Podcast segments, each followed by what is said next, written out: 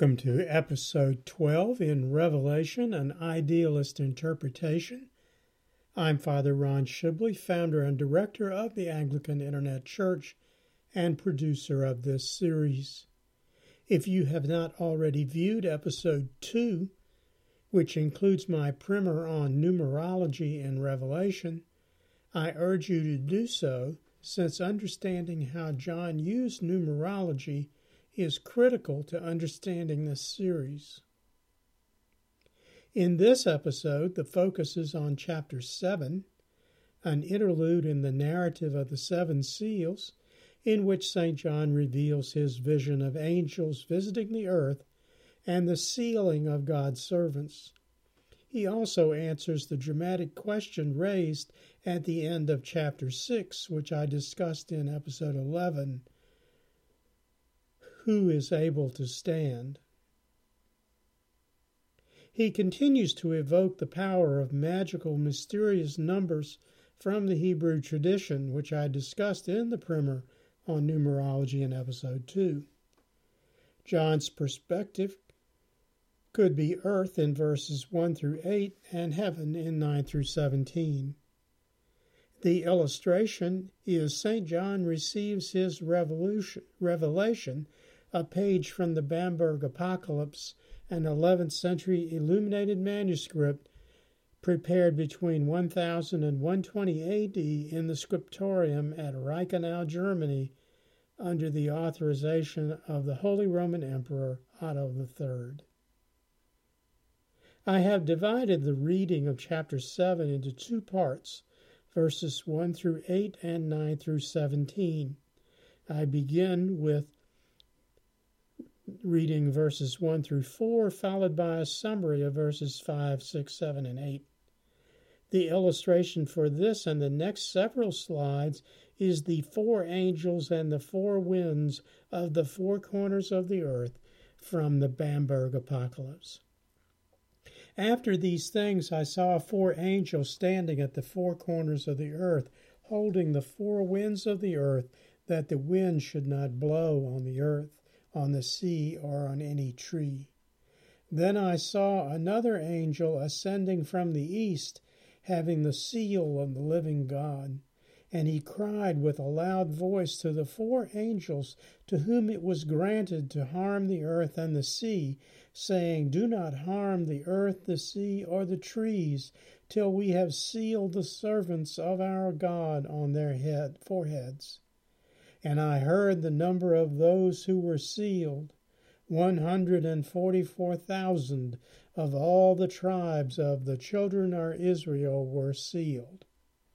And then in verses 5 through 8, he names the tribes of Israel with 12,000 sealed, each from the tribes of Judah, Reuben, Gad, Asher, Naphtali, Manasseh, Simeon, Levi, Issachar, Zebulun, Joseph and Benjamin. Angels, from the Greek angelos, are created beings. They appear in both the Old and New Testament as messengers of God. For more on the traditional doctrine concerning angels, see the angels slash archangels entry in the AIC bookstore publication Layman's Lexicon, available in paperback and Kindle from Amazon.com. The magical number four is everywhere. Four angels, the four corners of the earth, the four winds. With this imagery, St. John again demonstrates knowledge of and mastery of both the Old Testament scripture Jewish apocalyptic literature and of the work of his fellow apostle St. Paul, excuse me, St. Mark.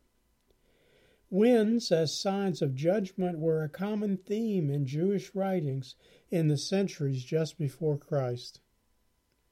The Old Testament precedents are Isaiah 11, verse 12, in which he refers to the four corners of the earth, and both Daniel 8 8 and Zechariah 2 6 for references to the four winds of heaven. The same phrase was used in the New Testament by Jesus in Mark 13:27. And then he, the Father, will send his angels and to gather together his elect from the four winds, from the farthest part of the earth to the farthest part of heaven. While the four angels hold back all wind on the earth, a fifth angel comes from the east bearing, quote, the seal of the living God, unquote, and tells the others not to harm the earth until the servants of God are sealed on their foreheads. The term living God is imputed from the words of Jesus in his exchange with the Sadducees at Capernaum and reported in Luke 20, verse 38 For he is not the God of the dead, but of the living, for we all live to him. A further allusion is to God's assertion to Moses from Exodus 3 6, I am the God of Abraham, Isaac, and Jacob. The image of the saving of an elect by a sign or a seal or a mark comes from Ezekiel's vision of God's judgment on the wicked in the temple found in Ezekiel 9, verses 1 to 11, which includes this warning in verses 4, 5, and 6 and the Lord said to him, Go through the midst of the city, through the midst of Jerusalem, and put a mark on the foreheads of the men who sigh and cry over all the abominations that are done within it. To the others he said, And in my hearing, go after him through the city and kill. Do not let your eye spare, nor have any pity utterly slay old and young men, maidens and little children and women, but do not come near anyone on whom is the mark, and begin at my sanctuary. The illustration is an early 18th century Russian Orthodox icon of the prophet Ezekiel from the iconostasis in the monastery at Kizhi, Russia, in the northwest Russia region of Karelia. Numerology is used again in verses 4 through 8, in which St. John gives the number sealed in variations based upon the number 12. The number of the tribes of Israel, mentioned in verse 4, enumerated in verses 5 through 8. The number of thousands, which in Hebrew means a great number, a great many, who are sealed from each tribe the total who are sealed is the result of 12,000 times 12,000 or 144,000. The image of such a large number provides a dramatic transition to the second half of the chapter when St. John's perspective is once again in heaven. The next reading is verses 9 through 17, which includes the sixth song in Revelation this one being another doxology. And the illustration is St. John receives his revelation from the Bamberg Apocalypse. After these things I looked, and behold, a great multitude, which no one could number, of all the nations, tribes, peoples, and tongues, standing before the throne and before the Lamb, clothed with white robes, with palm branches in their hands, and crying out with a loud voice, saying, Salvation belongs to our God who sits on the throne and to the Lamb! Exclamation point. All the angels stood around the throne, and the elders and the four living creatures fell on their faces before the throne and worshiped God, saying, Amen. Blessing and glory and wisdom thanksgiving and honor and power and might be to our God for ever and ever. Amen. Then, when one of the elders answered, saying to me, Who are these arrayed in white robes, and where did they come from? And I said to him, Sir, you know. So he said to me, These are the ones who come out of the great tribulation and washed their robes and made them white in the blood of the Lamb. Therefore they are before the throne of God and serve him day and night in his temple. And he who sits on the throne will dwell among them. They shall neither hunger any more, nor thirst any more. The sun shall not strike them, nor any heat.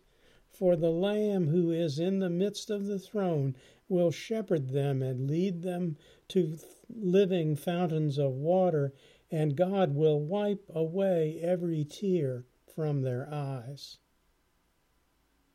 In verse 9, St. John's perspective shifts back to heaven, where a multitude beyond number, representing all the nations, tribes, people, uh, peoples, and tongues, meaning all the nations and languages of the earth, stand before the throne and the Lamb, clothed with white robes and palm bearing palm branches. Perhaps John is suggesting a fulfillment of the words of God reported by the prophet Isaiah in Isaiah 57 7, here using the SAAS text My house shall be called a house of prayer for all nations, expressing the expectation that eventually all the world, meaning the Gentiles, would come to worship the one living God.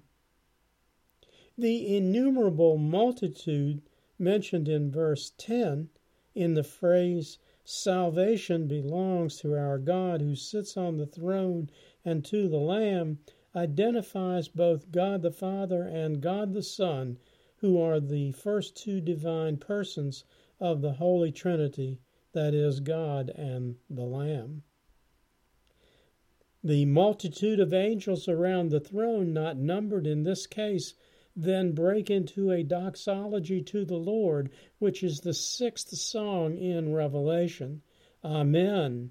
Blessing and glory and wisdom, thanksgiving and honor and power and might be to our God forever and ever. Amen. This is a style of prayer which the Eastern Church still practices, beginning Holy Eucharist services with the choir singing Amen.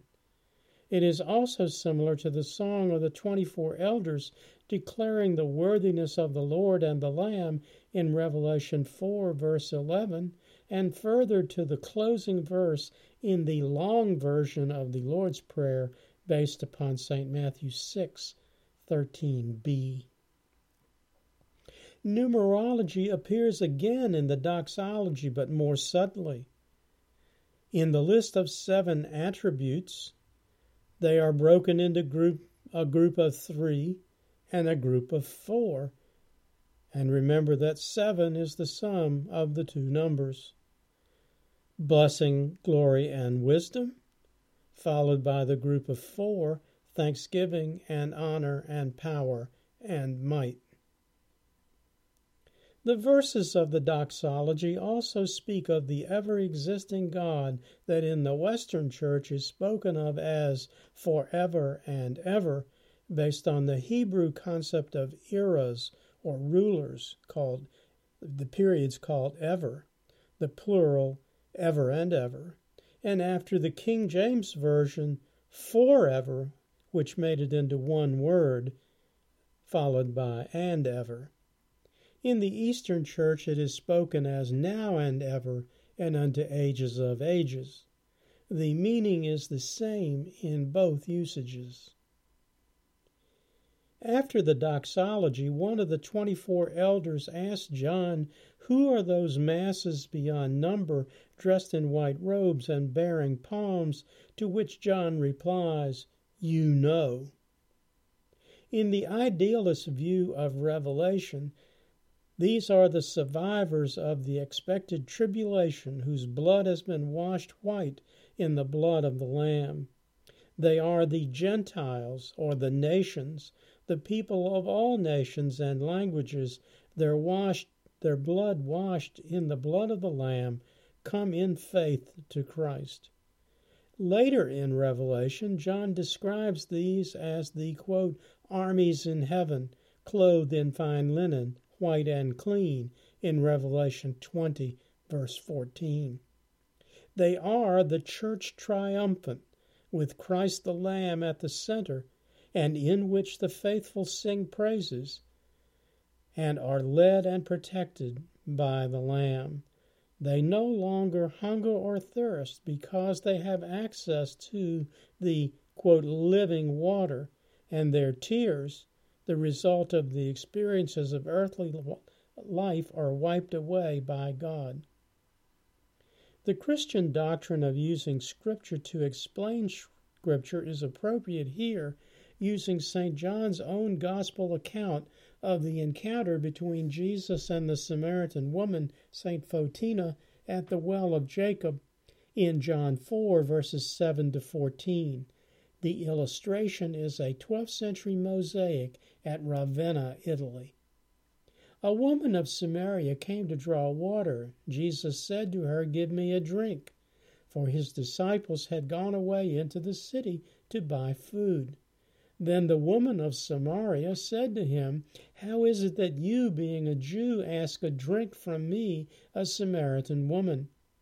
For Jews have no dealings with Samaritans.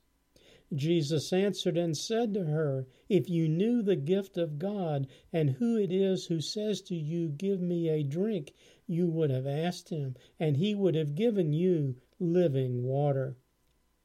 The woman said to him, Sir, you have nothing to draw with, and the well is deep. Where then do you get that living water?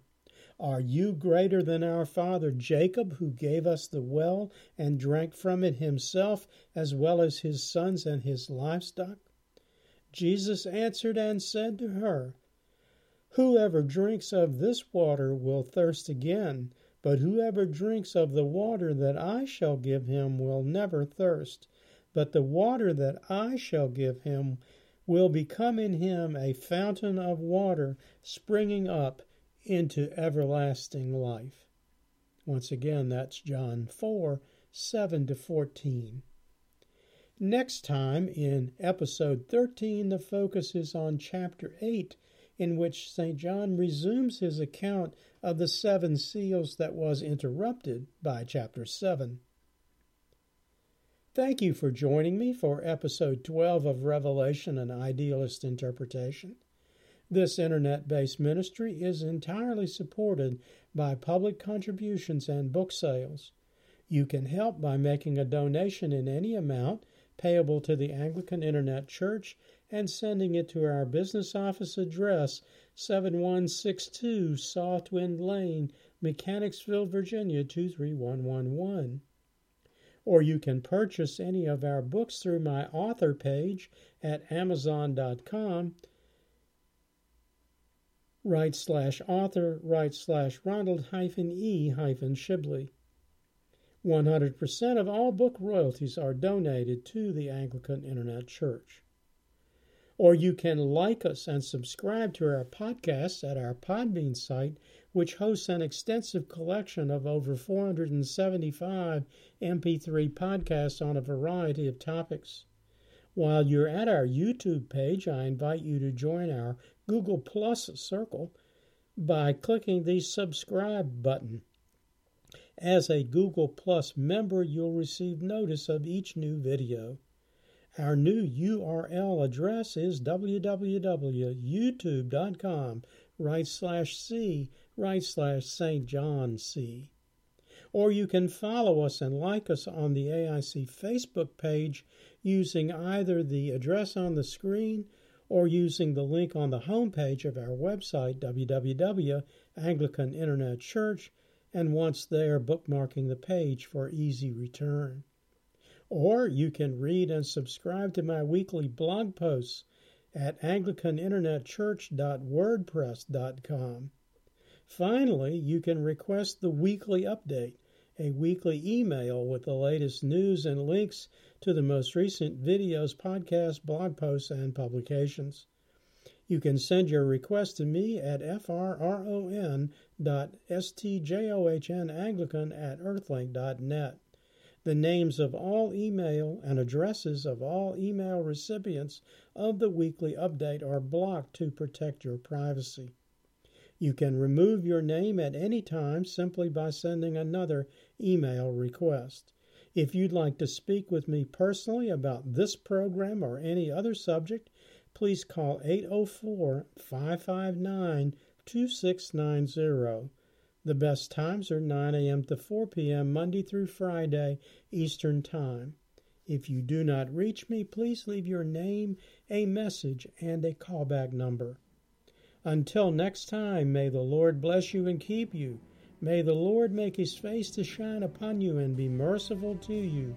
May the Lord lift up his countenance upon you and give you peace. Amen. This program has been a presentation of the Anglican Internet Church. We invite you to visit our website and use the resources at www.anglicaninternetchurch.net.